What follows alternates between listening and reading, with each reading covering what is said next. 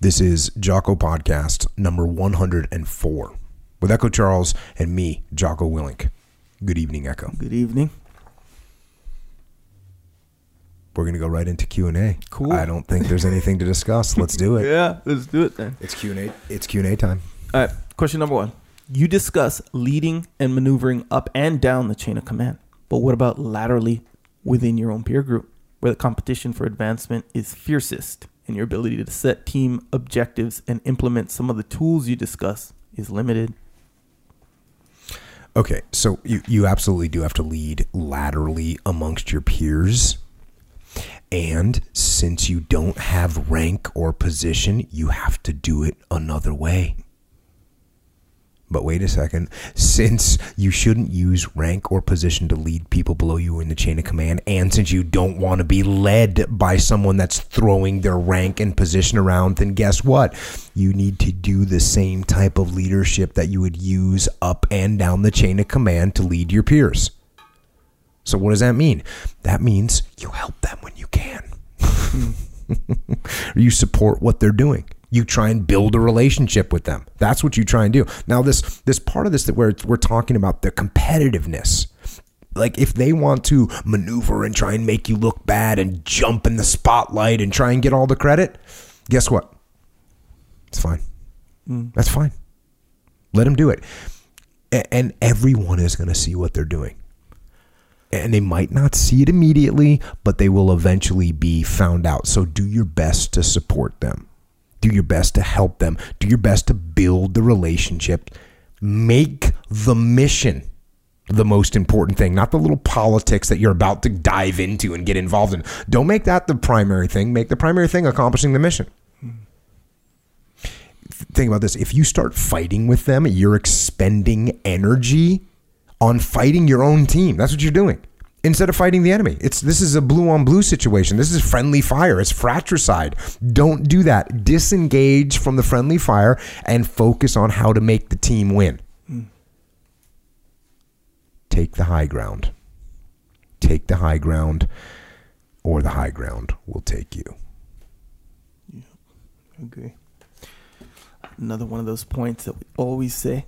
I know I do. And I always think this where people are watching, man. They see that. They see that. They see all that stuff. Let- Let's play this game too. You know the game where I play where like who would you hire? Who, Yeah. who would you rather yeah, yeah. have working for you? Who would you rather have working for you? The guy, the guy. Oh, you got four guys. One guy is helping the other guys out, trying to help them with their mission. One guy, the other end of the spectrum, is undermining people and trying to make himself look good. Which guy are you going to promote? Yeah. All day long, you know who you're going to promote. Yeah. You're going to promote the guy that's trying to help the team win and not just look out for himself. Yep. Yeah, fully. And then That's it. And consider that with not just your boss, but like your peers as well. You know, even if there's competition, let's say there's everyone's competing. Well, yeah. And you're the guy who's jumping in the spotlight, always whatever, versus the other guy who's always helping everyone. Right. Even the, even if they're competing with you, For sure. the guy who's jumping in the spotlight, he's gonna get ostracized if anything. He is. You know. So man, yeah, they, they see that stuff, man. That goes socially too. You know what? Now, now, now, answer me this: mm-hmm. When someone sees the world this way, that means they have a tendency to think that way. That means they might have a tendency to act this way. so they got to be way, yeah, yeah. especially Gotcha. cautious. If you're looking at everyone like, "Well, I'm trying to compete with that guy, and if I might be getting screwed over if I don't, if if I let him, you know, get the spotlight right now." If that's the way you're thinking, that's the way you're acting. And if you're acting that way, everybody can see it. Yeah. So don't act that way. Don't act that way. Be a good team member. Yeah. The enemy is outside the wire. Yeah, that's a good one too. Where the good news about that is like, let's say you are acting that way, as long as you can admit it to yourself, even if you do have those feelings inside, but you're like, hey, I don't want to act like that, Right. and you start act, even if you know it's kind of against your feelings, and then you start acting that way slowly and slowly, your feelings kind of accommodate where you don't feel that way anymore. You'll start to feel that way. Less You'll less start and to realize how you should act as a human being, Yeah. as a team member, as a leader, as a follower. Yeah. Yeah, you'll grow up, you'll mature, you'll be a good person, Yeah, feel the benefits. as opposed to just looking out for yourself, and screwing over the other team. Yeah, everyone's against me. Check. Kill or be killed. Next question. My jujitsu school is small, and I'm a white belt under three months. And there are typically two or three blues and maybe a purple belt in the class with us. When I train or spar with the blue and purple belts, I can win the advantage or submit them more than half the time. They don't like me because of this. I like what my instructor is teaching, but I feel uh, I need more of a challenge. Should I find more a more competitive school? Your time is appreciated. Okay, so there's something very sus- suspect going on Yeah. here. Uh, there's something wrong with the school if you are a white belt that can submit blues and purples. And I don't know what Yeah, the half si- the maybe maybe if you're 500 pounds or just a super athlete, but Yeah. if you're a normal person, even if you wrestled in high school, maybe even if you wrestled in college, Mm-hmm. and you you've been training jujitsu for three months, you should not be submitting purple belts. That should not be happening. There's there's now there's a small chance, a tiny tiny chance Mm-hmm. that they're just being like so super cool that they're letting that like they're saying, oh yeah, you know, oh that was good, you know, you caught me my arm, and they're just giving it, and you're just too dumb to realize that. But since you're saying that they don't like you because you're submitting them, that that that's very unlikely that they're just super nice. So uh, I think you may actually be in a fraudulent situation where the school is not a proper school. And I haven't heard one of these in a while, Yeah. but you a white belt should not be on the regular submitting a blue belt and definitely a purple belt or any purple belts. Yeah. If there's a massive size differential, it'd be an occasional occurrence, Yeah. but on the regular, it shouldn't be happening, Yeah. right? Cor- correct. The yeah, I mean, unless again, like there's maybe maybe it's a small school, you know. There's you know a few people, maybe like some real old people or something like that. Maybe this guy, I don't know how big he is, Yeah. anything, but let's say he was two. I'm I'm getting real specific here. Right. What if he's two twenty five, Mm-hmm. solid, Mm-hmm. Six two, Mm-hmm. may or may not have been a college wrestler. Okay. learned a few chokes, guillotine, Yeah. um, okay. you know, head and arm, uh, an Yep, arm yep, bar. you know, guys pick so up So he's arm. 225 college wrestler, 6'2", Yeah. and he knows basic submissions.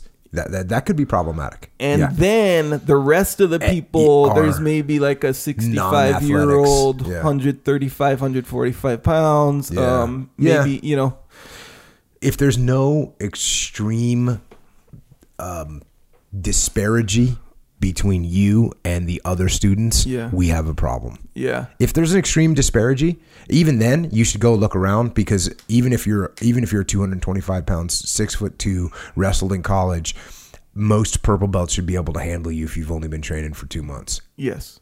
Yes. Yeah. So Yeah, even three.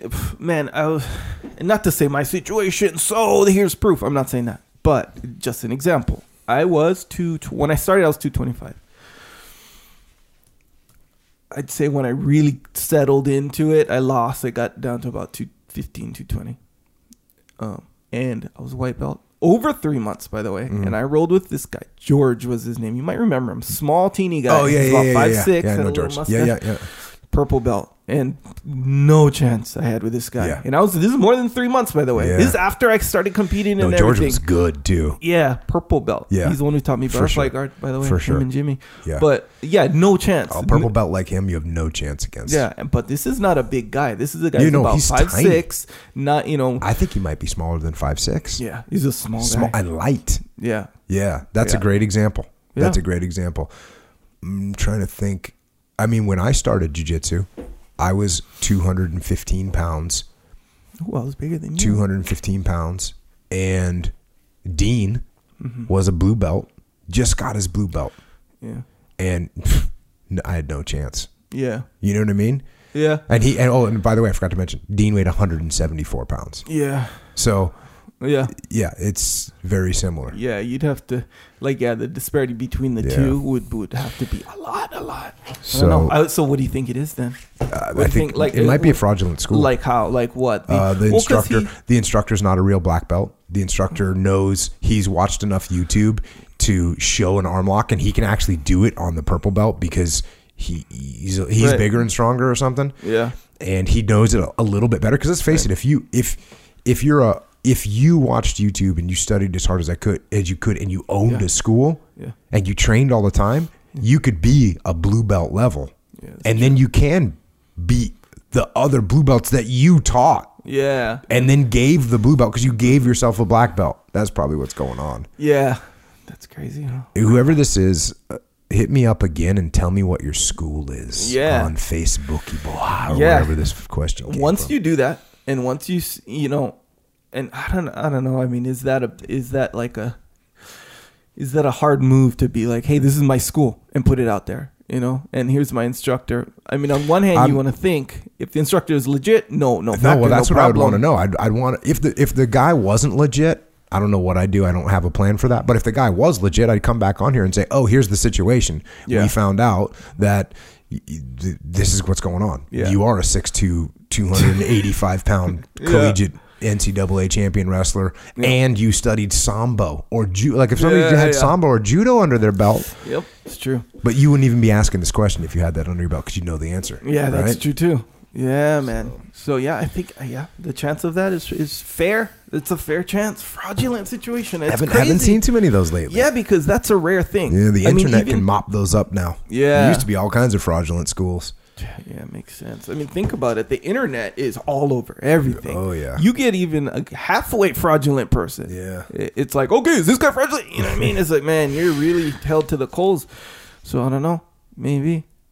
See what up. Uh, yeah. I was going to say, should we have some kind of thing on our website where we have, if you're a legit school, like a Jocko approved school? In theory, Because how many times a day do you get asked, I live in Tennessee, where should I Yeah. train? I live in Chicago, where should I train? How many times do you get asked that a day? half. So every other day is is that about Oh, average? really? Okay, Yeah. I get asked more than that. I get asked a lot. Yeah. More than you. Maybe not tons more, but definitely I get asked repeatedly. Yeah. Where should I train? I live in Jacksonville, Florida. Where should I train? I live in wherever, Concord, Yeah. New Hampshire. Where do I? Where, where should I train? I live in Salt Lake City, Utah. You know what I mean? People Yeah. are always asking Well, that. yeah. The only risk with that is like, okay, so first off, we don't know all the schools. We probably don't even know half the schools. Yeah. And just because you say you're under Rickson, it doesn't mean you're legit. You know, so it's like there's lot yeah. So that. we'd have to have some sort of an approval process. yeah. and then at the end of the day, let's say you approve. I don't know, because you. someplace, and then it then Yeah, people will see there. it, or no, no, no, or people will be like, okay, here's the page or the website or whatever. They'll be like, okay, this school that I'm like looking at, I like it, but it's not on the this oh, list. But Oh, yeah, yeah. I don't know, we didn't get to it, kind of thing. And then Yeah. it gets kind of like the ding, you know, in that way. I don't It know. shouldn't be that much of a problem, by the way. There's not that many fraudulent schools. We're talking about one right now, possibly, but there's not many out there. Although there are some. Yeah, they're like they're in strip malls. You drive by like a strip mall and you see something that says jujitsu. I mean, no, th- now there's the legit schools in strip malls too. That's Comprido's- true. Comprido's schools Oh, in the strip mall, and he's as legit as he He's gets. as legit as so they it's, get. it's hard, you Come know. Man. I don't know, but yeah, the There's actually strip malls is actually the normal place for jujitsu schools. Now that I think about it, Yeah, there's Yeah, a lot of Gracie normal place. Yeah. Yeah. His one is straight up in the mall. Oh, in a, that's not a strip mall. Then a mall. Yeah, yeah, Oh, that's a cool. mall, mall. I'm gonna have to go visit Comprido. Yeah. Shit, if you watch that video I did with him for Metamorph a long Mm-hmm. time ago, it's like he'll I don't know, I forget if it was in the outtakes or not, but there's this cool tr- you know those trains that go around the mall for the kids? Yeah. He's like, I hate the choo choo train because it always comes to, by my academy. Anyway, funny. That's funny, especially because Comprido's such a nice guy. You figured he'd be like, I love that choo choo train. even that's exactly how he said it. That's how he sounded, but he says, I hate it. Meanwhile, he's smiling and Yeah. laughing. It's very interesting. Dichotomy. Cool. Anyway, yeah, more information needed on this academy. Next question. I am seen at work as a very assertive and aggressive dude. And I seem to rub people the wrong way when they think I'm upset or frustrated at problems they they present, which is rarely the case. I'm just so fired up. How do I work on my tact while still being assertive with my team? You know what? I'm fired up too. Sure. How you like that? Take it. And w- when I was young, I, I this is when I was young. Sure, I rubbed some people the wrong way. I know that. Mm-hmm. Even when I was a young kid working on a construction site, guess what I was doing? Working too hard, making people rubbing people the wrong Oh, way. yeah, yeah, yeah. When I got to the team, there was a little crew of us that were too hardcore. We were too fired up. We were. I would run the O course with my with with a rucksack with a forty pound pack, uh, forty pound sandbag in it. No mm-hmm. one was doing that. Like everyone does it now, but back then There was a small crew of us that were doing it, running with jungle boots all the time instead of in sneakers. And I literally got pulled aside by some of the old guys. And by old guys, I don't mean nom. I mean old guys from wherever, uh, you know, from the from the '90s or the late '80s. And you know, I'd get the, "Hey, you just need to calm down, dude. Yeah. You know, you don't need to do that." Yeah, yeah. And so, yeah, maybe I rubbed those guys a little bit the wrong way. Understandable. But when I got a little older and a little bit more mature, I got fired up to actually do a good job as a leader, to actually build relationships with my platoon mates. And I got fired up mm. for people to instead of thinking that I was upset or frustrated, my, what I was fired up is I wanted people to think that I was calm and cool and collected. Right. Mm-hmm. So how's that for do- totally different? It's like when we say default aggressive. Yeah. And I, I always say, hey, you're not being aggressive. This isn't being aggressive towards your people. It's not yelling. It's being aggressive towards your mission.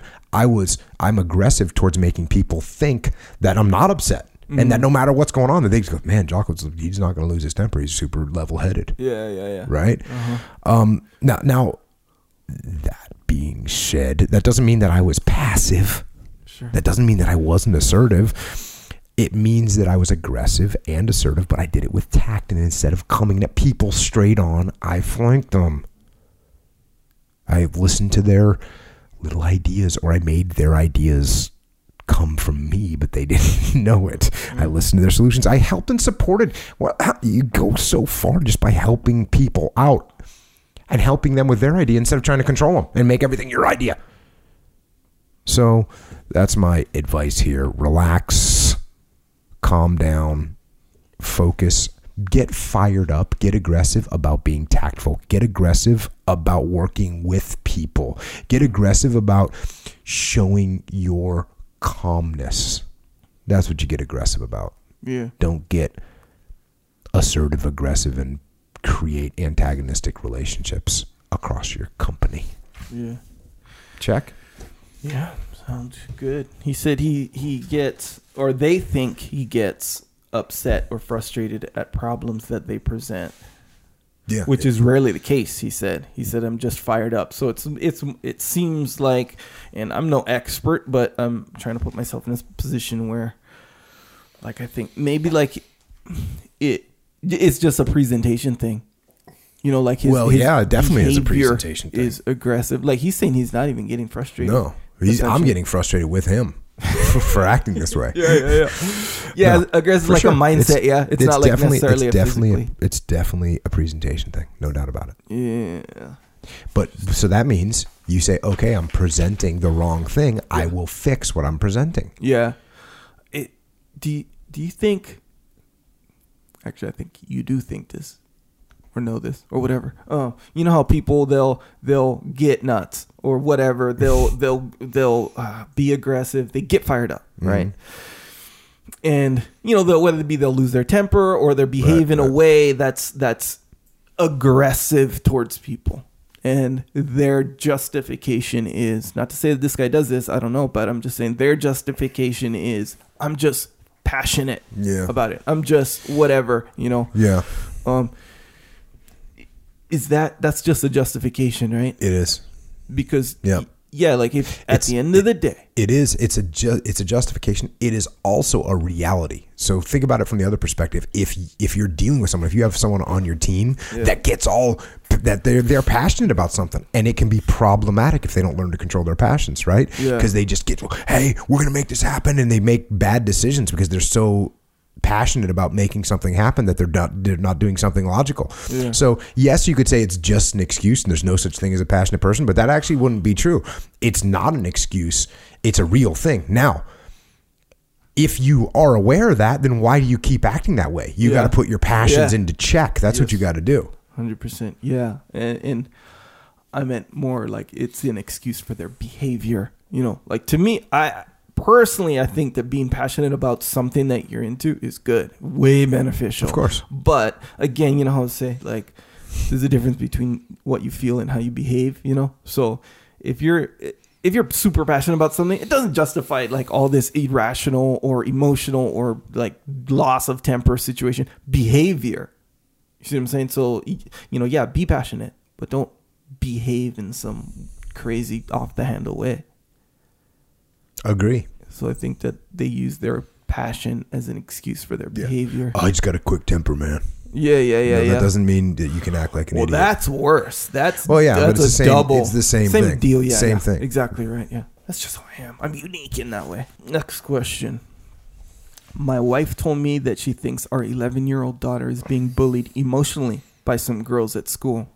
As I drove into work, I wondered if jujitsu would give her some tools to help her deal with emotional stress and or bullying that might be taking place. I think we all know the answer that Jocko will give to this question. Absolutely. Jiu Jitsu will help. 11 years old is a perfect age for getting in there, and you will learn to, she will learn to defend herself for real in physical confrontations, which will give her real confrontation, which will give her confidence. Because let's face it, emotional and verbal bullying is absolutely backed up by a either clear message of possible violence or a subliminal message of possible violence mm-hmm. right? I mean a big a girl that's getting picked on the the the underlying message is there the implied message is there that it's it could go physical if it had to. Mm-hmm. And when that gets removed because the the daughter knows how to now fight and defend herself that starts to impact these emotional bullies as well. Mm-hmm. So yes absolutely get her training. I would throw some boxing in there too just because that is a pretty empowering thing. You're punching something that feels good and you, you know what? While we're at it let's get some working out going on right? Get a pull-up bar get away the warrior kid. No, no kidding. Yeah. get, get absolutely get her way of the warrior kid don't baby her too much. Yeah. you got to be careful of that because she's your daughter and you say oh you know it's so horrible and these girls are picking at you. Don't don't do that because guess what? She's going to be dealing with this her whole life. You're going to be get there's always bullies in every environment in the in school environment in the work environment in everywhere. There's bullies. And she's going to have to deal with them. So don't don't baby her where she thinks that you're the one that's going to save her from it. Um and i also think she should know that everyone gets bullied mm. I got asked that when Way the Warrior Kid came out. Mm. Someone said, well, "Did you get bullied?" And they think, of course, I would never get bullied because I, I'm a big dude. Well, guess what? When I was nine years old, I was a scrawny little nine-year-old kid, and everybody that was eleven was bigger than me and stronger than me. Yeah. And then when I was 11, everyone that was 13 was bigger than me and stronger than me.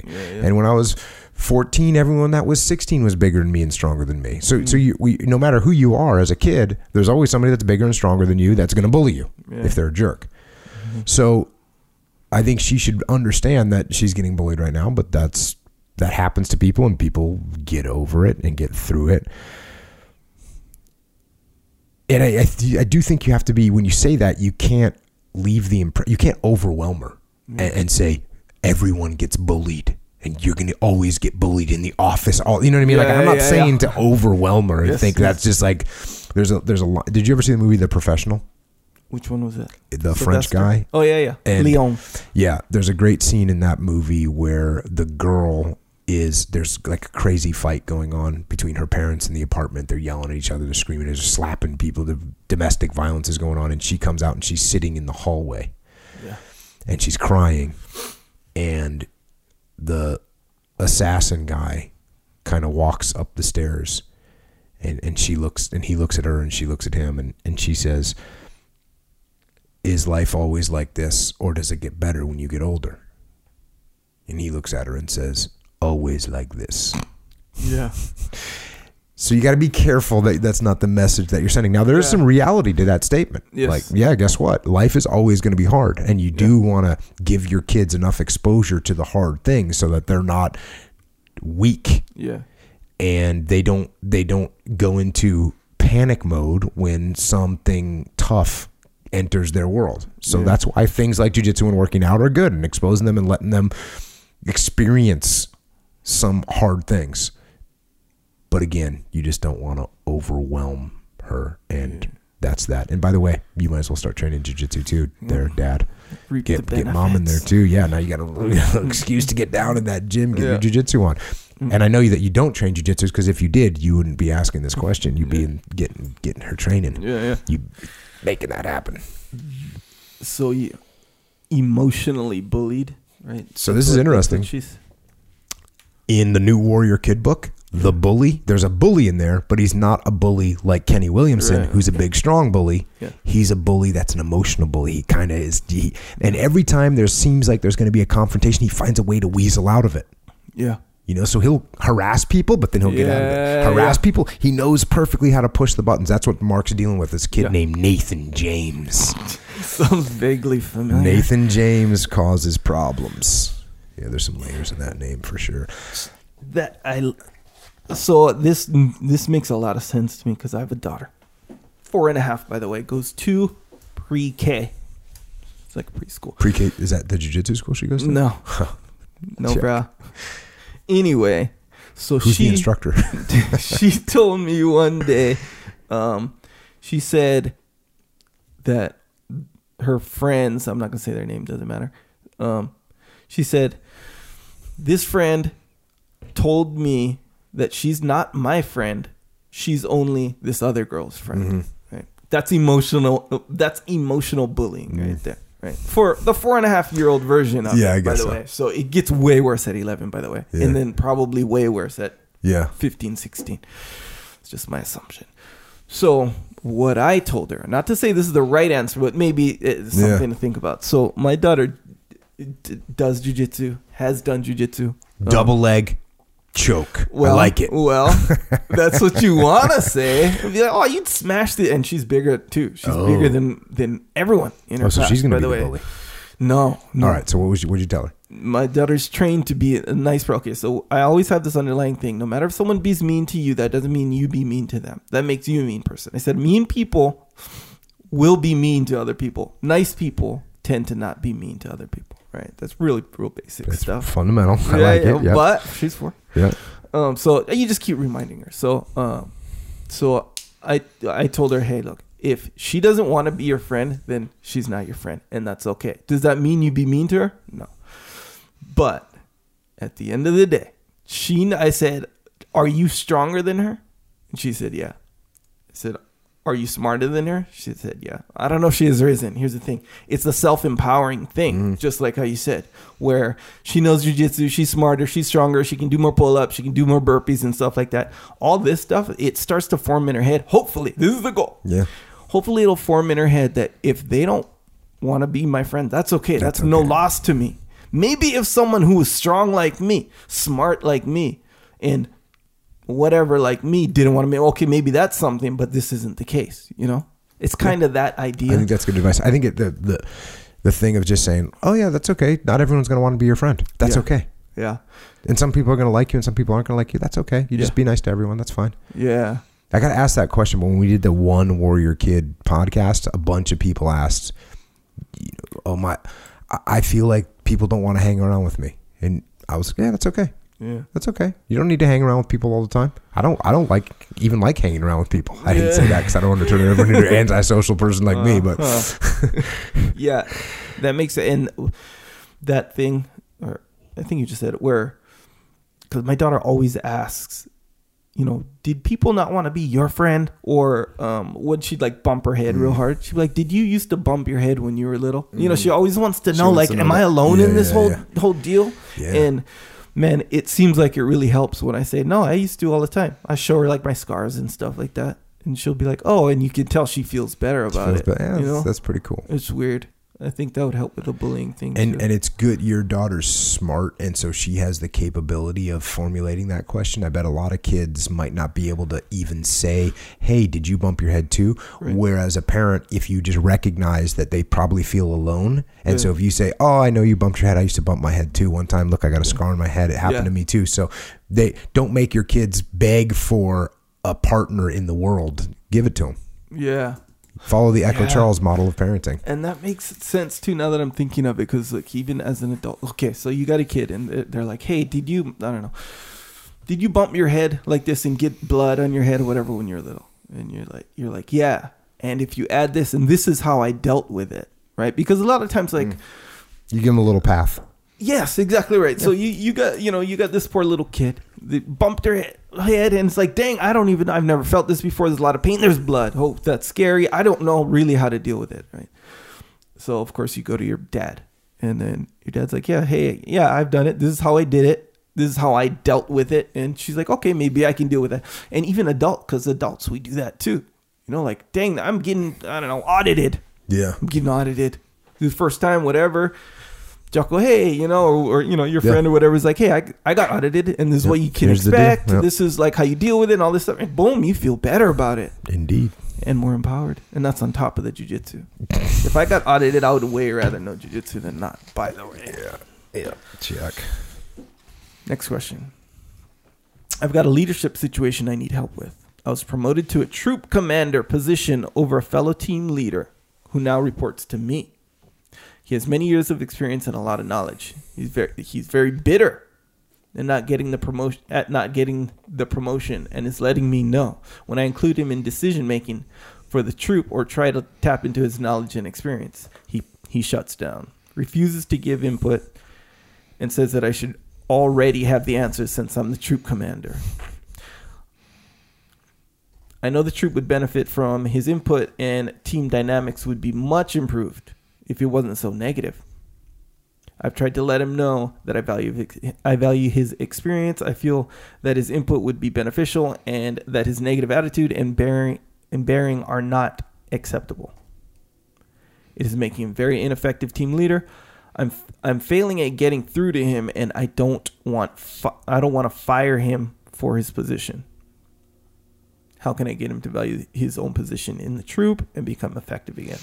Okay, I, I actually think you're doing the right thing, and you've opened the door for him. So I think that's a good first initial approach. Uh, but obviously, doesn't seem to be working. Now, a couple different courses of actions you could take. One of the things you could do is actually give him some higher responsibility, right? Him- Put his team in charge, put him in charge, the whole team. Sometimes, maybe he will step up and start to lead and see that he's now able to prove and that you have a lot of trust in him and all that stuff. There's also a chance. Think about this. There's also a chance that you might be coming off as condescending to him. Oh, yeah. So imagine this. Hey, Echo, I, I value your experience. Oh, no, right? And, you know, the, the troop would really benefit from your input. It's Right. it's like you're treating him like it's he's a kid and he's getting that those can come off as condescending. So we have to put those a little bit in check as well. And I think those are a little bit uh, you know, you put to put the person in charge, you try that.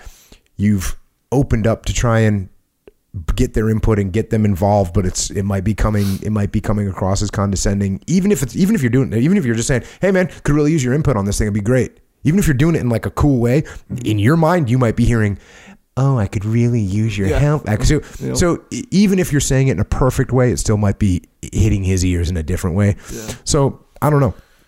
Uh, at this point, I think what I would do is I would maybe just back off. I would just go forward, uh, treating him like one of the leaders and expect him to perform as you expect your leaders to perform. I think you've made the effort. It didn't really work. And now you have a job to do and you got to get on with it. It- There's also, uh, um, you know, the world doesn't revolve around his pouting and his being negative and and you you can't let that happen. Now on top of that this guy's a powder and he's a negative guy. That's probably the reason he didn't get selected to be promoted. What we yeah. talked about earlier the boss saw that. That he saw something along the way where things didn't go his way and he and he pouted and was negative and that's why he didn't get promoted. Meanwhile the guy that did get promoted when things didn't go his way he's like okay cool. We'll, we'll drive on with what the new plan is. And that's why you got promoted. So I would say move on, do your job, treat him like you would treat one of your leaders. I be very careful that you don't overcorrect. Mm-hmm. Because you hear me say like, okay, I'm going to treat him normal, and now all of a sudden you're treating him like crap. Don't do that. but treat him as firmly and as fairly as you would any one of your subordinate leaders, and we have to see where it goes from there. He may end up just not being able to deal with this fact. I mean, there's there's a reason why some people get promoted and some people don't. And maybe he's one of these people that can't humble himself, which is one of our biggest fears in somebody that's trying to be a leader is that they can't humble themselves. And if that's what's going on, he's going to have a long hard road. And you know whose fault it's going to be? Never his. Never going to be his fault. It's going to Yeah, be yeah. everyone else's fault, and and that's that'll be problematic. Yeah, it's a tough one right there.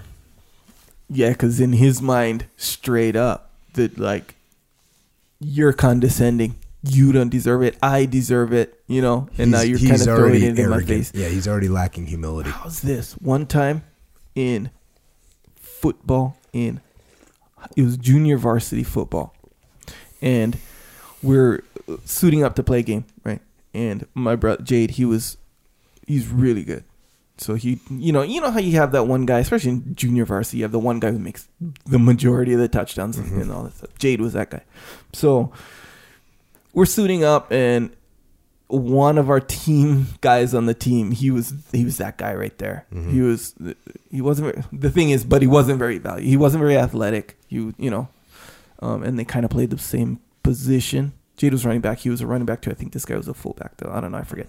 Um, anyway, so he goes he goes to Jade. Oh, time to show off again. yeah. Holy cow! Yeah. So you imagine the mindset. It's Yeah. the same. That guy probably has the same kind of mindset. you know? Absolutely.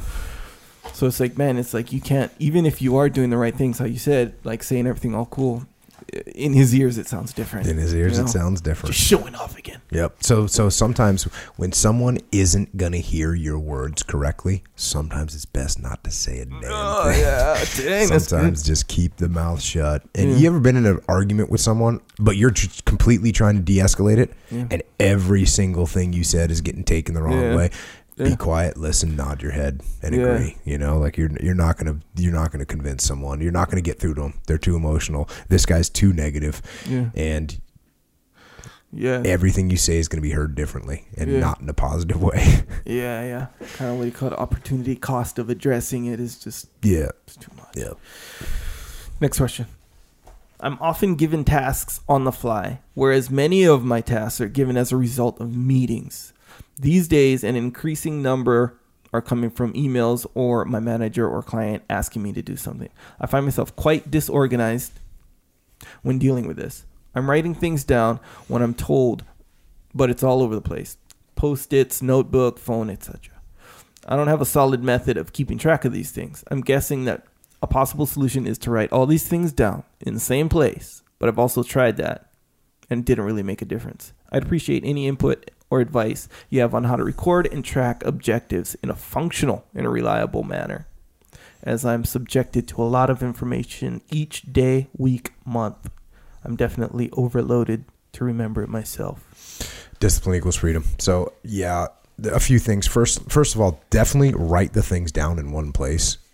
And it sounds like since you're moving all the time or you're going to meetings, carry just a, a nice little notebook with you and write the things down as you get tasked with them. Then on top of that, you have to have a master list of some kind, either paper or digital. I'm gonna probably recommend digital to track things overall in a prioritized method. So if you get tasked something in a meeting in your little notebook, you come back, you put it in the right place in the master task list. And then like twice a day, consolidate the information that's in the little notebook you have into the big master list. And then before you go to bed at night, you organize those things by priority on the master list. You put the most important thing at the top, and that's what you're going to attack the next day. That's part one on how you get these things organized. Now, the part two is you got to schedule this stuff. And actually, I always say this when people have trouble with tasks, put them on the calendar. You know, actually, Jamie does that for me. Mm. When Jamie's got something for me to do, she just doesn't email me and say, "Hey, you need to do this." She puts it on the calendar. Mm. So I look at my calendar, boom, there it is. I got to go do this, whatever this task is. Done. Mm.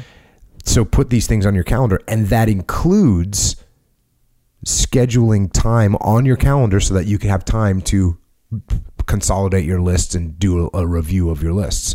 You know, whether that takes that probably take 15 minutes to do. And I guess there's a bunch of apps you can use and I'm sure people will make recommendations, but there's a ton of to-do list apps. Yeah. Including there's one there's native ones on all the different phones.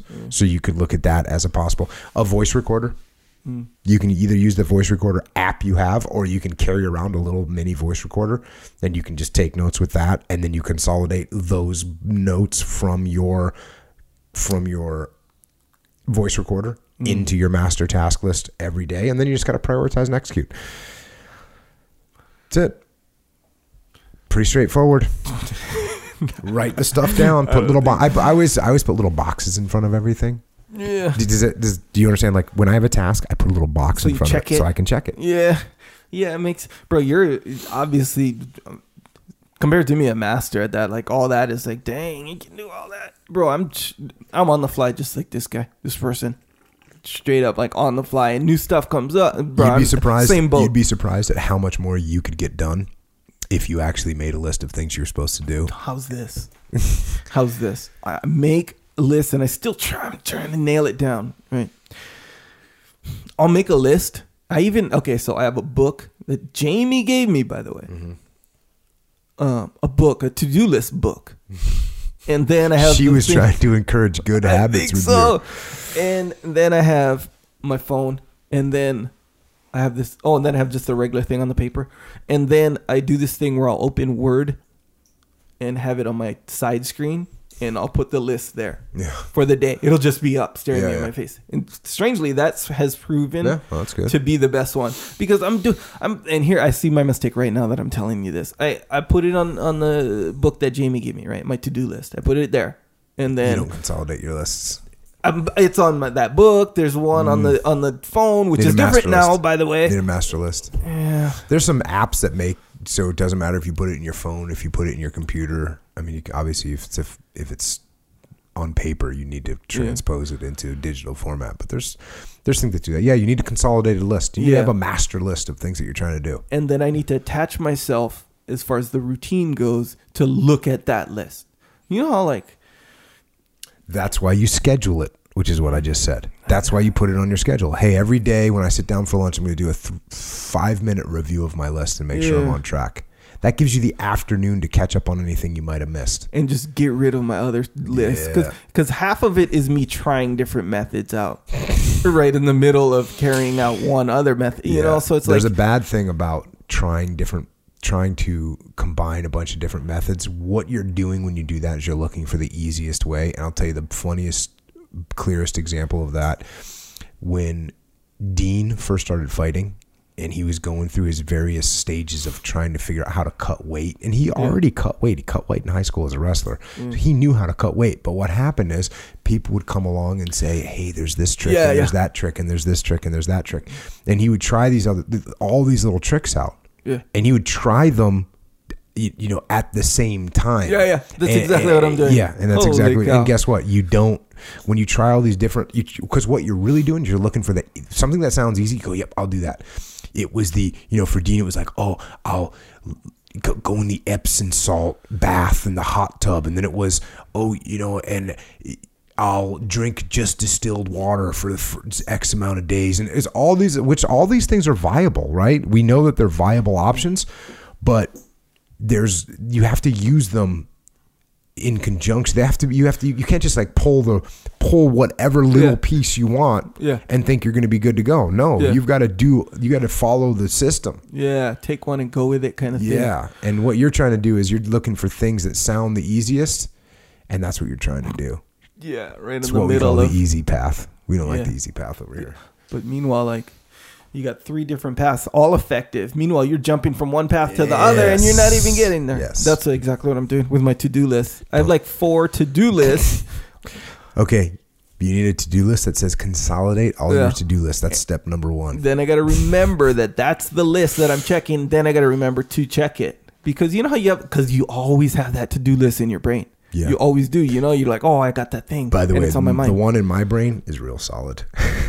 what? like the the, the, to-do- to-do list in my brain is really really solid. Yeah. Like I know what I have to do. Yeah. The only the the things I have to write down are things that are outside the Yes. outside the the the parameters of of daily situations. Like let's say there's some admin thing that only comes up well, if it comes out super rarely, I'll remember it. But if it's mm. an admin thing that comes up once every quarter, Yeah, yeah. Yeah, I, I. I probably won't remember that. It's not. It's not so far outside that I'll remember, and it's not in the routine, so I don't remember it. So I got to write that thing down. That's what's on my list. So do you write down the list that's in your head on the on the on the written list? I'll write down the things that I know are are subject to being forgotten. Forgotten, yeah. Because the other things, I don't forget them. Yeah, so you're just I don't forget them. Hard, like confident you're not gonna forget. If I have a, let's say I'm going on a trip of a kind, like if I'm going on a regular trip, Mm-hmm. if I'm going to go to a company that I work with and they're in Atlanta and I'm going to fly out there for three days, I, I don't even I don't even have to think about that. Yeah. Everything that I do is is the the work I'm doing, the prep I'm doing, everything I do is just standard. It's a standard operating procedure. Even the even the things I'm going to bring with me. Yeah. It's the same. I went on a one day trip to Vegas the other day, like in and out. I didn't even stay the night. Yeah. And I had the same suitcase that I take when I go on a five day trip. Like Yeah. it doesn't matter to me. I'm not changing any standard operating procedures. Yeah. I, I got there and they said, "Aren't you leaving today?" I said, "Yeah." He said, "Wh- wh- "Why'd you bring a suitcase?" This is how I. This is how I travel. This yeah. is the standard operating procedure for me. Yeah. I'm not deviating from it. Whether I'm going for one day, like a, a nine hour trip to Vegas or a five day trip to Atlanta. Guess what? It doesn't matter. I'm carrying the same thing because that's what I do. So if it's something like that, I don't need to. Don't even need things. Some things don't make my list because they're already in my head, and my list in my to. head is solid. Yeah. It's things that are outside the bounds of the standard operating procedures. Those are things that'll make the list. Yeah, and that makes sense for this question. This kind of this question because he's getting stuff on the fly. He's getting stuff You on know? the fly. He's got to. He's got to Yeah. write this stuff down. Yeah, I think. Yeah, I think we're all kind of the same way in that way, where you're gonna have one, two, maybe three things on your mind that no way I'm gonna forget this, you know, kind of thing. But man, those lists though, you gotta, you really gotta s- choose one path and stick with it, and then remember it. That's the thing. I think that's my problem. I know that. Man. Next question. How did you deal with losses in jiu-jitsu? Jiu-jitsu day today. Mm-hmm. losses. Assuming in a tournament, right? I just had my first tournament and got the floor wiped with me. Yeah, welcome to jiu-jitsu. Yeah, and that's the the uh, the obvious thing is you got beat good. You learned. I think we've I think we've I think we've gone through that one. And then really, you know, how did you get beat? What areas were you weak in? Then you analyze and and improve in those areas. And that's jiu-jitsu, right? Yeah. Don't dwell in in don't dwell in your loss, but learn from it and move forward. And actually speaking of Dave Burke, I was talking to Dave Burke and he was explaining to me his psychological current status in jiu-jitsu. So he's however he's he's basically my age. I'm 46. He might be 45 or something like that. But he's been basically a master of kind of everything he's done. Yeah, you know what I yeah, mean? I mean, yeah. I mean he's like like factually Yeah. if you look at his life, Mm-hmm. he's been Top Gun, Top Gun instructor. He was telling me that during Operation Southern Watch, which was pre, you know, post First Gulf War, pre 9 11, he was the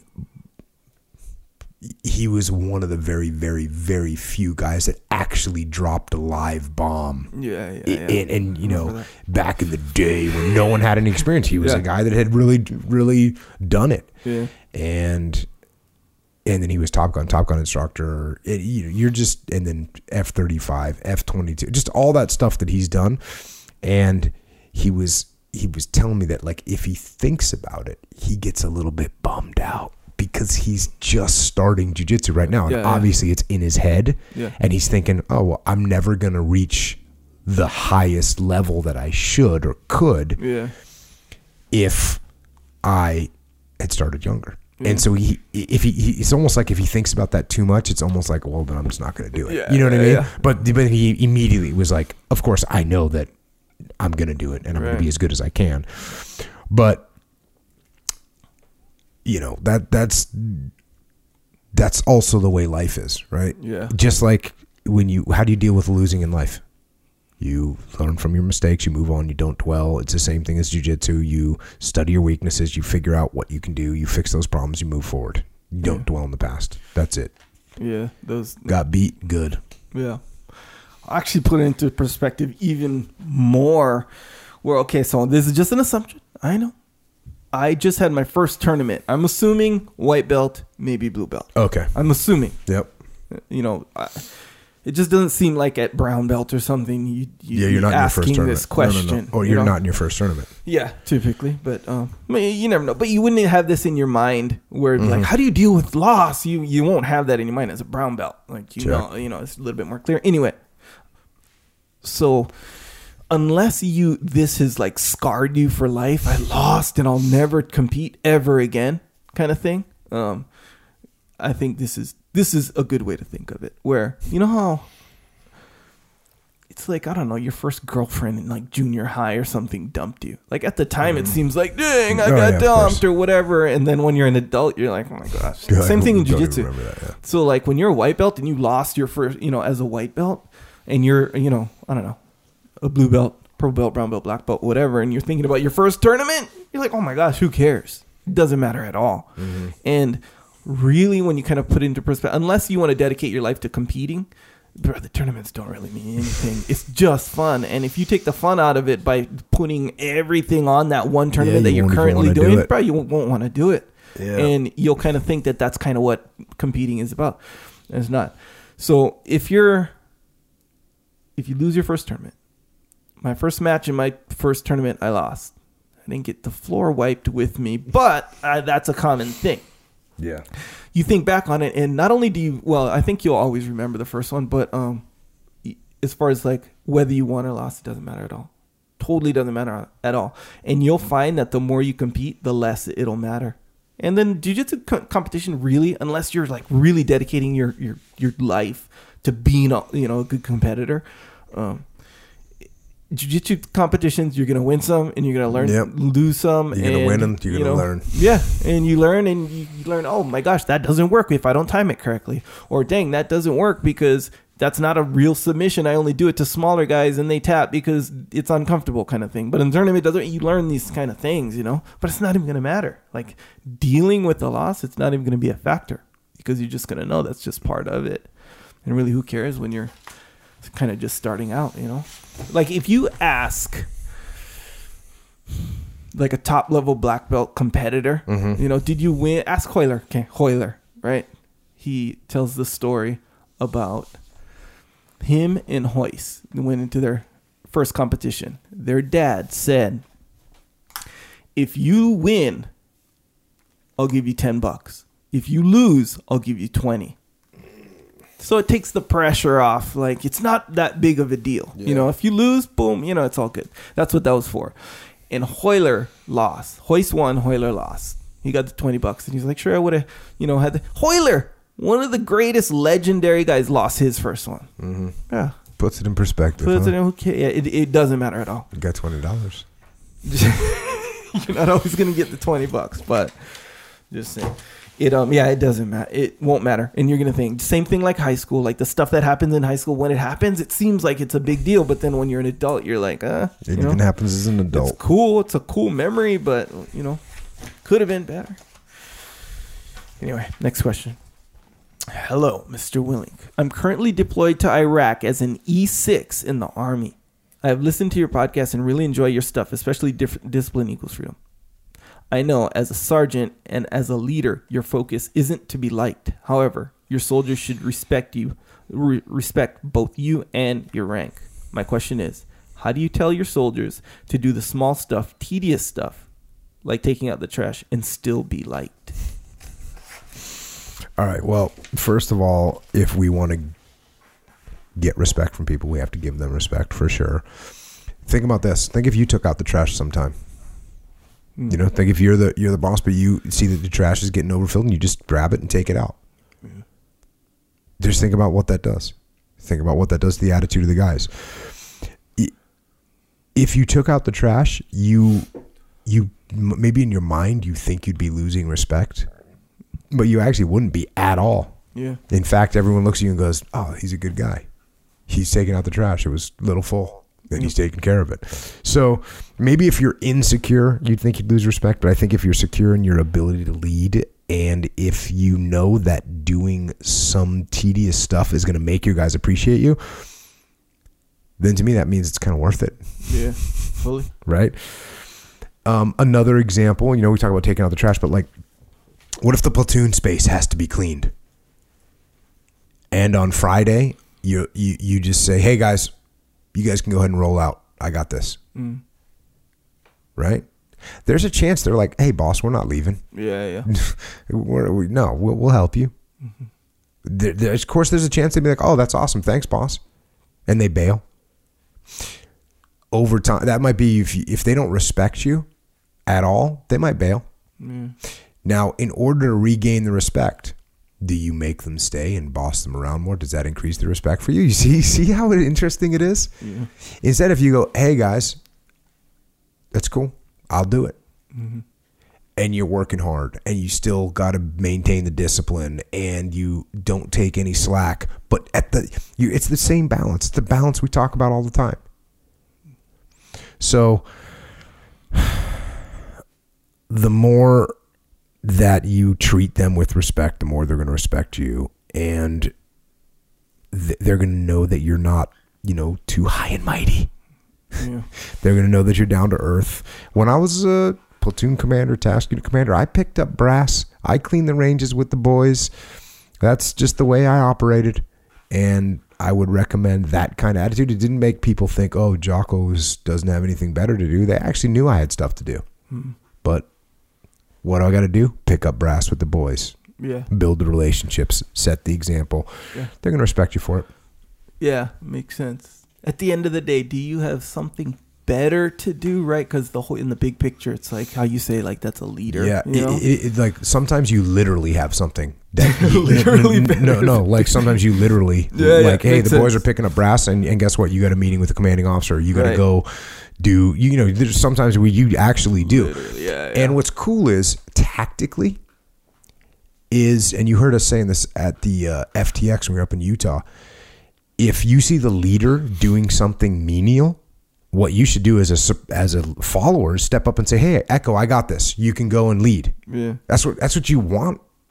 That's what I want to do for my leader. I want to take things off my leader's plate as much as possible. yeah, Now, the more you try and you, you just have to build those relationships. The way you build those, if you don't have anything better to do, then you get down there and you help you help clean up the range. You help pick up the brass. yeah. That's I- the way it is. I actually did notice that about you and Leif too, um, where you know, like I'll have my camera equipment and you know lights or whatever, and it's not a bunch of stuff, but you know, you're always like, oh, you'll like grab something, Yeah. and You don't like it when I grab your camera. Yeah, don't touch, don't don't touch it, don't touch it.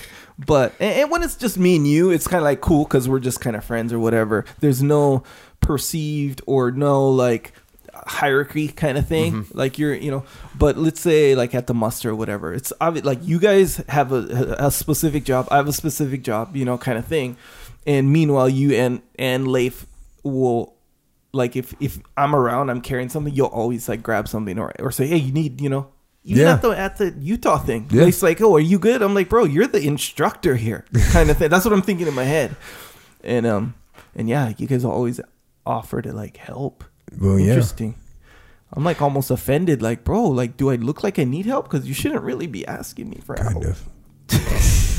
Whatever, bro. Very capable individual. Yeah, and the small tedious stuff. The other thing is you explain to them why it's important, right? Yeah.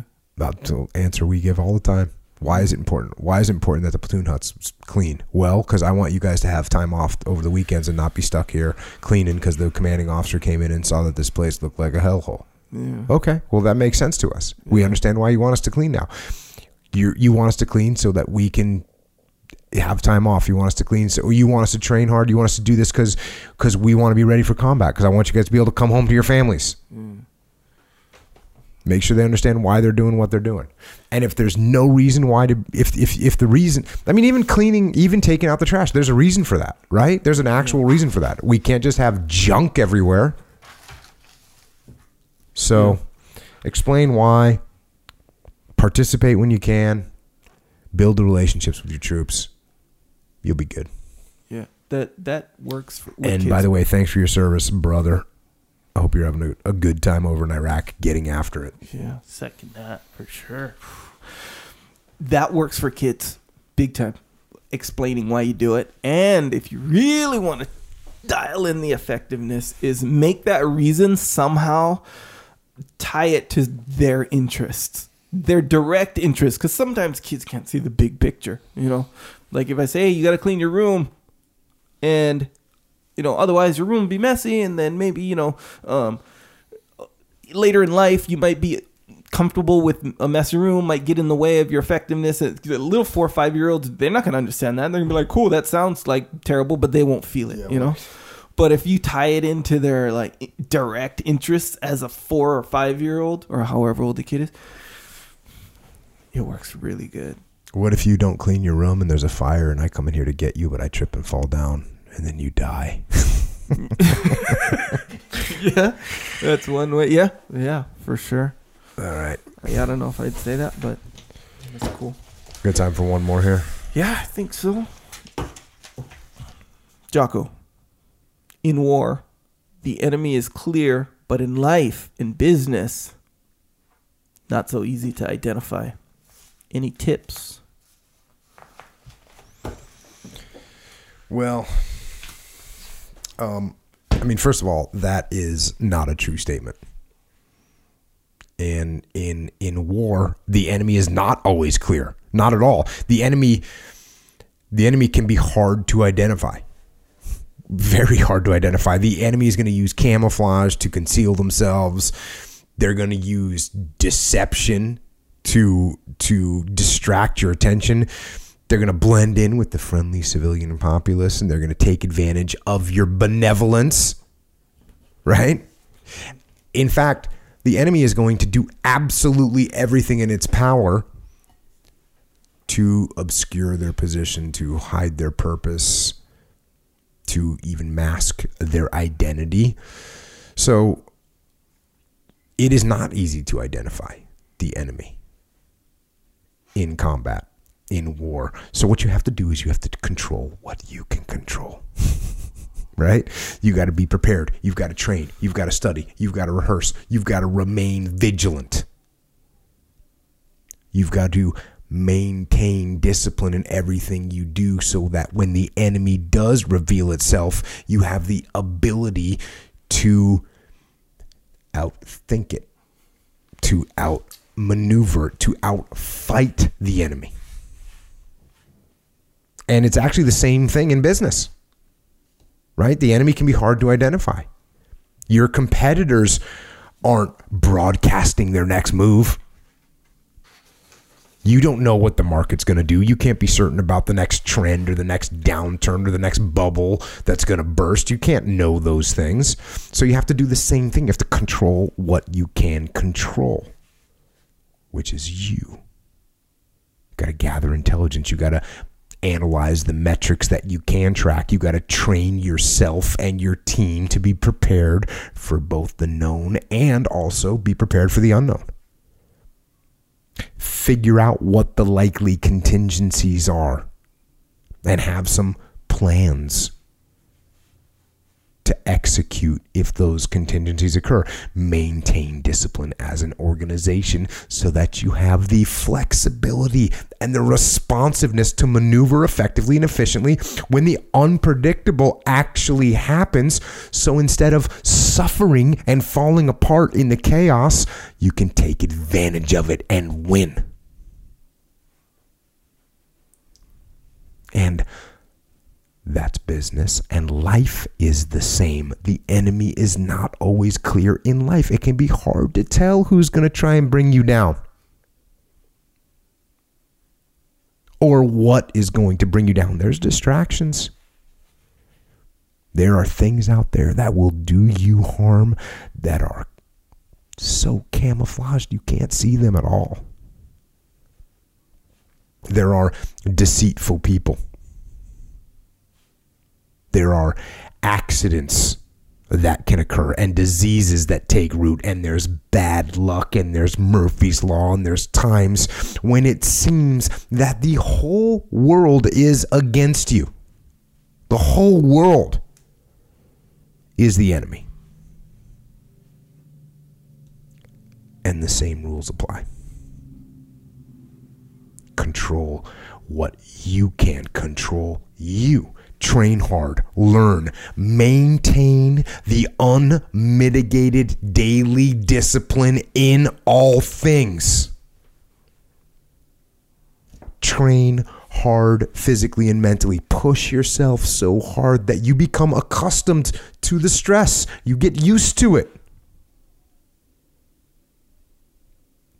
Every day, make yourself stronger and faster and smarter and better so that when the enemy does finally climb out of the shadows and expose himself to you, you are ready. You are waiting. And you can relish in the opportunity to attack and fight and utterly decimate and destroy him.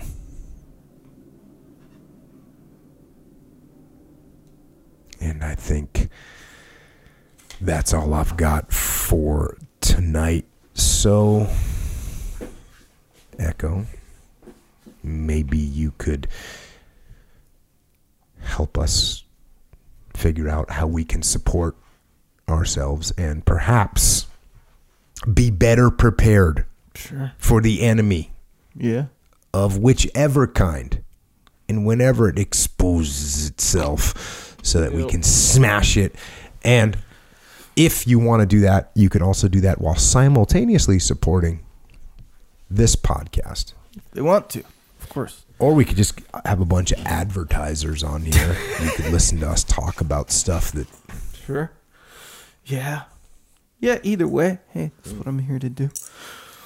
One of the things I was talking to um actually that's that's true that where you know how you know you say that a lot and it's easy, especially me. I what do i say a lot like be ready, you know. yeah You know, I'm you yeah, know yeah yeah prepare Yeah, be stronger prepare. faster smarter and you don't like a lot of things after a while. You hear it like enough. A lot of times, a lot of times, a lot of times.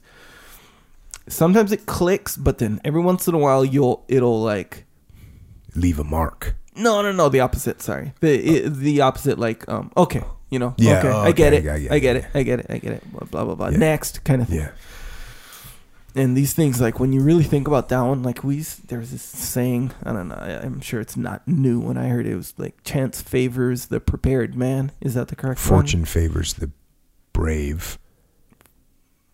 Wait, wait, what are you looking for? that that quote. It's, Yeah, a- yeah. it's like basically some chance favor. The, the one that I heard was chance favors the prepared man. Yeah, for sure. Right. So it's all it's all There's the same some thing. variations of that one. I Yeah. went straight to the fortune favors the bold or brave. Yeah. Um, it's but the yeah. prepared, right? yeah, So if you're yeah, prepared, Yep. you know you're gonna seem to have more luck. You know, with victory and all this other stuff, right? So it's like. You know, in any circumstance, like if you take working out, working out is like the easy one because, like, if you're in shape or you're, if you're strong or if you're not weak or if you're not incapable, you know, like you don't work out so your back's out or something like that, or compare it with being strong. Being strong is always more beneficial in pretty much every single situation Than being there weak. is than being weak. Yes, True. Or being in shape, or or you know, being healthy, mm-hmm. Being You're- smarter. being smarter. Y- y- yeah, yeah. What, so. what, you hesitate. a bit. It's, it's always good to be strong, but occasionally it's good to be dumber. No, I'm not saying it's not one of the. It's it's one of those things where where where the result of working out and being strong is always going to add a tangible benefit to most. It's pretty much everything you do Yeah. in life. And you don't know? believe that about being smarter. Uh, I'm not. I'm not saying that. I'm not just gonna jump into yes, that's true too because I didn't think about it. I, I Okay. thought about this. Well, but it's I'm a smart move of yours. See, there you go. Boom. Nonetheless, but I think that's one of those things where, where you kind of. It's my opinion that what you just said there is should be taken to heart. Hundred percent. Concur. Yeah. Not just some cool thing like let's face it, that sounded good. That sounded cool. But well, in I'm over there, here. I don't. I'm. I don't listen to it because I'm saying it. yeah, I thought it sounded dope. Oh, okay. but it's Cool. it's absolutely true. And you know, and there's little micro struggles, you know, in life. Let's face it. I know you have some micro. I was a lot of They're micro struggles. They're way micro. All my struggles are micro, seemingly. But guess what? No problem. You know, no factor. no factor. I was filling up jugs, and I use this example before. Again? I'm gonna do it again. You know why? Because it's it. Every time I fill up jugs, I think about this. The struggle is real. Water jugs. They're like what, 40 pounds, right? I think like, Uh, like- seven pounds. How many I gallons think are it's they? eight pounds per gallon. Right? Seven, Seven. yeah. Okay. So they're five gallons each. Yeah. Okay. So that's you know, but no problem. You know, No I can do it. No, I don't need a cart to carry them. You know, kind of thing. How many do you carry? Just one in each arm. No, yeah, one in each hand. See what it, see what I'm saying? They'll see how you're like that's nothing, right? Yeah, that's nothing. like but that. for a lot of people who don't work out or nothing like that, that's not nothing. It's something. It's something. All right. Nonetheless, uh, I'm just saying, like if you're prepared, Okay, so tell us how we can can have prepare less struggles. better. Yeah. Okay. So first thing you do is maintain, maintain your your, what do you call it? Your your your structure, Foundational structure. foundational structure. Make sure you're not breaking down. Starting with your joints, as I always say, Jocko has some supplements, krill oil and glucosamine and chondroitin supplements. Jocko Super Krill, krill oil, and what's called joint warfare. Jocko joint warfare. That's glucosamine, chondroitin, and some other good stuff for your joints. It's funny. The other stuff is actually really beneficial. So go to originmaine.com and read so that you can realize the benefits that you're getting because it's good for you. Yeah, and I'll go beyond just good for you. It's the kind where, and I'm saying this firsthand, firsthand account, my account. Before you take this, you you're gonna have joint pain and even non-factor joint pain. I was talking to Dave Burke the other day. Dave Burke's popular today. Yeah. yeah.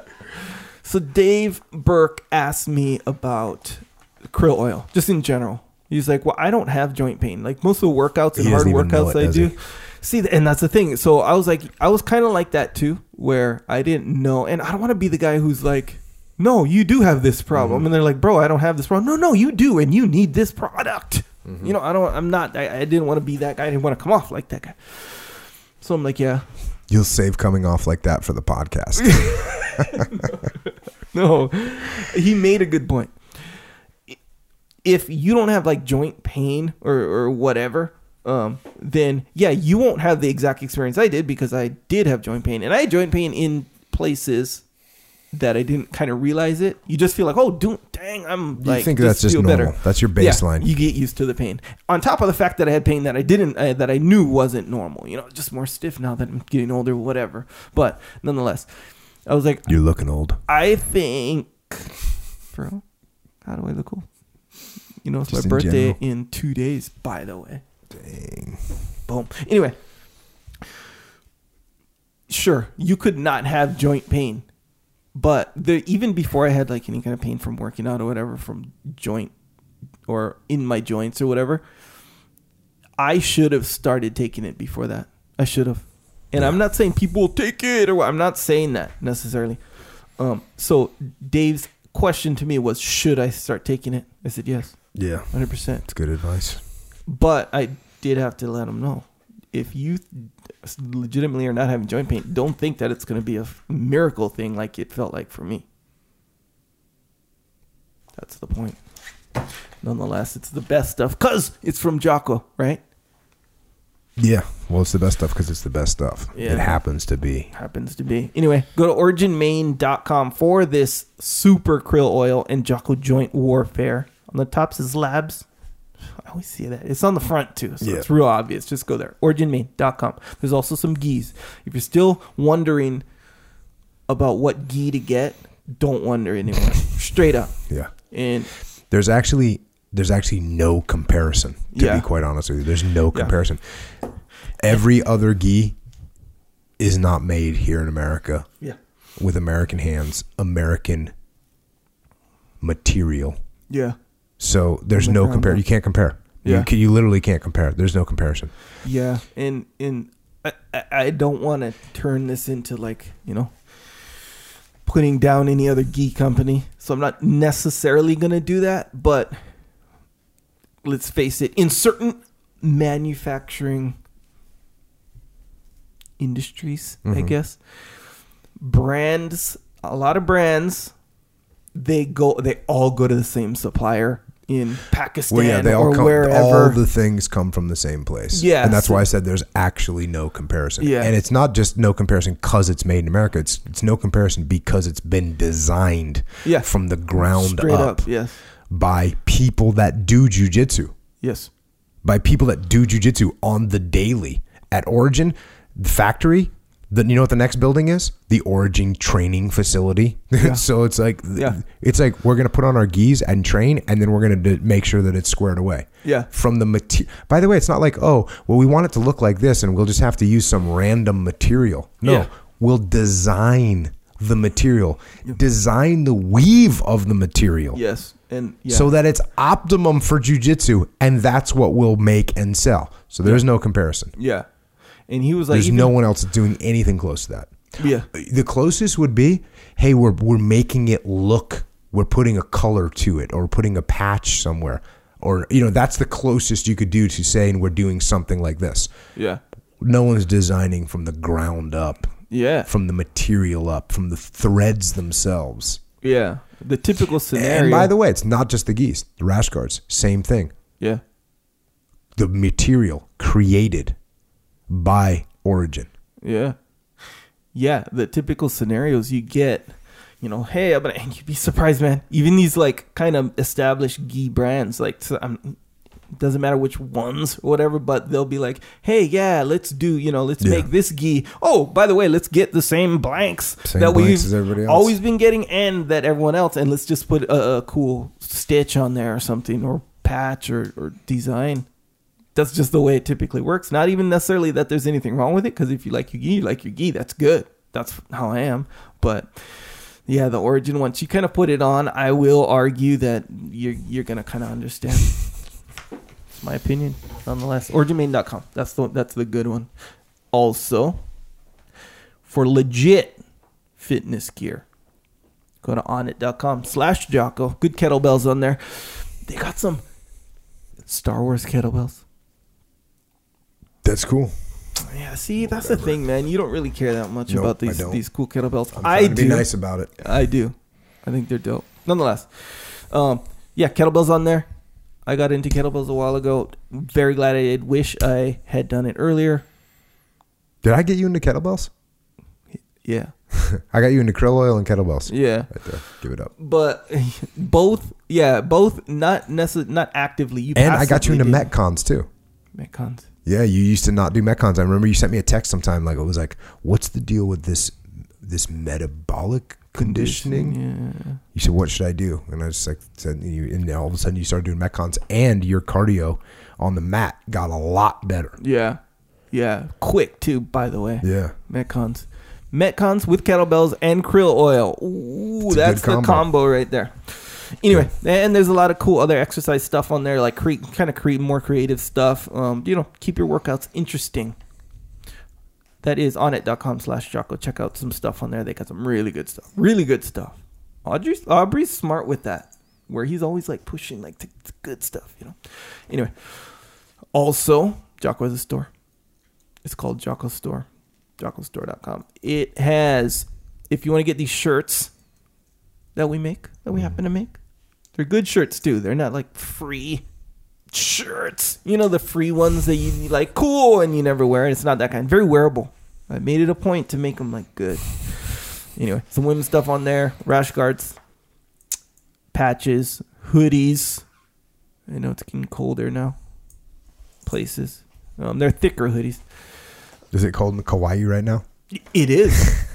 Actually, it is. It's like 60. There's snow I on the top of Kauai, right? No, not quite. That's oh, a big that's island. the big island. Yeah. Dang it!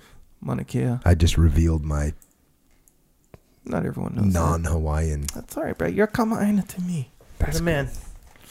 I might have to suspend your my Kai card for a little while though after that one. anyway, we got some hoodies for people who are in places other than Hawaii, or if you're on Mauna Kea. Thicker hoodies, all this stuff. Anyway, I'm not saying buy stuff. I'm saying go in there, check it out. If you like something, get something. It's a good way to support. Also, subscribe to the podcast if you haven't already on iTunes and Stitcher and Google Play. However you listen to the podcast, you subscribe. Seems obvious, I know, but if you haven't, subscribe. Good way to support. Also on YouTube, we have a YouTube channel. There's various reasons to subscribe to YouTube, but the main one, I think, main two is if you like the video version of this podcast and you like little excerpts, whether we put some music behind them.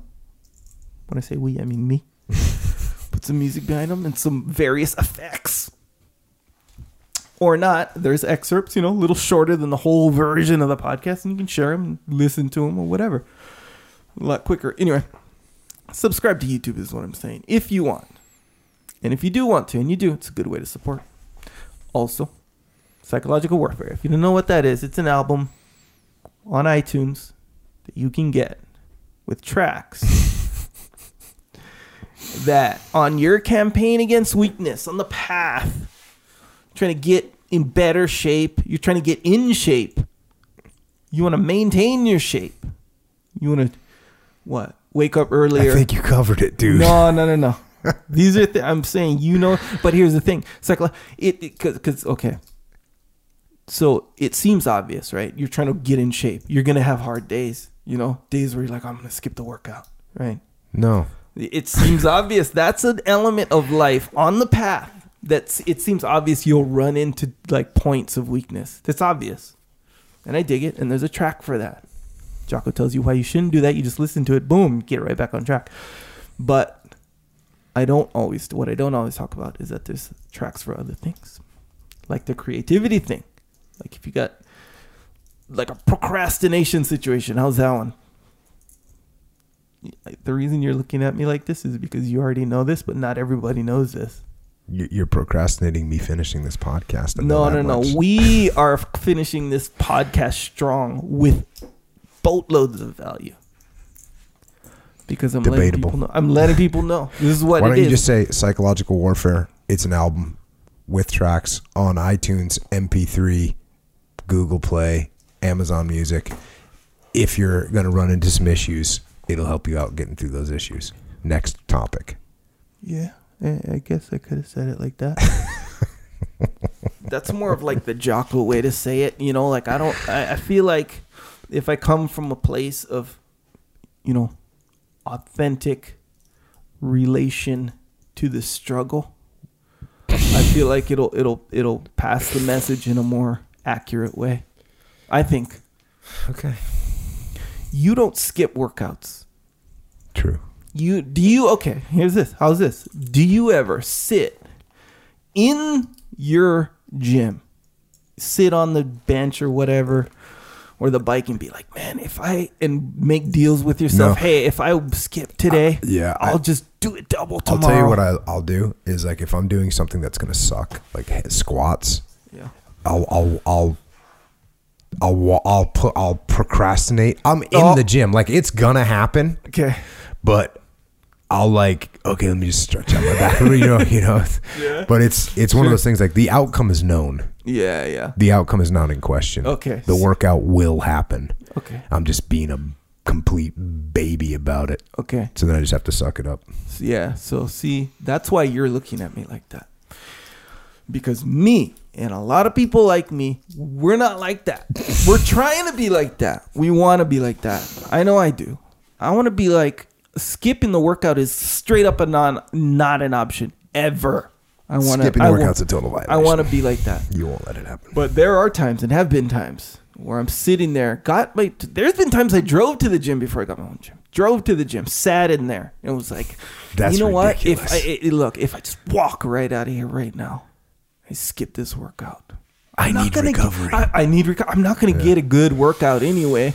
Oh, you know what? I'll, I'll just come back in on Saturday. That was my active rest. I'll come back in, and I'll get it then. Today will be my rest day, right? I'm like that. Some other people are like that. You're not like that. That's No. why you don't understand. You know what I'm doing The- right now? With I'm shuffling my papers. Being passive aggressive, I know. Which, which is very unlike you. But you know, hey man, it's all good. Nonetheless, psychological warfare. I'm trying to make make this a point. This is a for real point, valuable point. There's a track that Jocko, kind of, even though he tried to talk me out of explaining this to you right now, God. he will talk you out to out of effectively talk you out of skipping the work skipping the workout talk you out of pressing the snooze or whatever. All these little points of weakness going there. Just if you look at them, you'll see all the little points of weakness that that these tracks address. It's good, very effective, Cool. Are we done with that section? very good way to support podcast too. All right, Jocko White Tea. You can get that on Amazon. It will guaranteed 100% double blind placebo, placebo tested Triple blind. triple blind. Uh, you can deadlift 8,000 pounds. So you might want to pick that up on Amazon. You can read the, if you don't believe me, that's fine. Go read the, go read the reviews on Amazon where every verified purchase is like they're deadlifting minimum 8,000 pounds. Books, got some books. Way the Warrior Kid. If you have a kid or you know a kid, then help a kid. Help them be a better person have a better life. Get them the way of the warrior kid. Extreme ownership. The new edition is out, and you all helped write it because it has questions from this podcast. Also, the new forward. Also, the color pictures. Lame. Didn't want them. But made up for that by just making the cover black because black. And that book has all the fundamental principles of combat leadership. It's for you and your team. You don't need to hide it. Remember in the beginning, people would want it, they'd get it, and they'd want to keep Yeah, it for themselves because they yeah, yeah. they want to hide the knowledge because they want to look. They want that. Don't do that. It doesn't help. The more people know it, the more people are on board, the better it's going to work. Also, from an individual perspective, to get yourself on the path, there's a book called Discipline Equals Freedom Field Manual. It's available everywhere. And you might be wondering if it'd make a good gift. Well, not only is it heavy, have you noticed how heavy it is? It's a heavy book. It's a big book. It's a substantial book. It's completely unique because it has black pages and the outside of the pages are also black. It's a work of art for sure. So get some copies for the people that you know because beyond looking really cool, there is no better gift than discipline. so get some copies. And also, if you want the audio version, see now look, I'm doing the same thing you just did. But let's watch how long this takes. Mm. If you want the audio version of Discipline Equals Freedom Field Manual, you can get it on iTunes, Amazon Music, Google Play and other MP3 platforms. Period. Right there. Now everyone knows what you took 15 minutes to explain. If you're in further need of more fire support in terms of basic leadership, besides the pod- podcast, beside the books, and you want to have more interaction, take it to the next level. We have a leadership consulting company. It's me, it's Leif Babin, it's JP Dinnell, it's Dave Burke. You can email info at echelonfront.com. And if you have questions for us, or you have answers, or you have directions, or you want to share something, you can hit us up on the interwebs Twitter, Instagram, and the fi- shut up, okay. Echo is at Echo Charles, and I am at Jocko Willink. And thanks to those people out there that give us the freedom and protection to make this podcast possible, our servicemen and women in uniform protecting us from the enemy and fighting the good fight. Thank you. And to the police and law enforcement and firefighters and paramedics and the rest of the first responders out there, thank you for answering the call when we call. And to everyone out there, there's an enemy. And whether that is a literal enemy, like our military personnel face, or a metaphorical enemy, like people face every day, don't fear the enemy. Respect the enemy. And out of your respect for the enemy, prepare. Prepare and train and learn and stay vigilant and stay disciplined so when the enemy comes, you are ready to get after it. And until next time, this is Echo and Jocko out.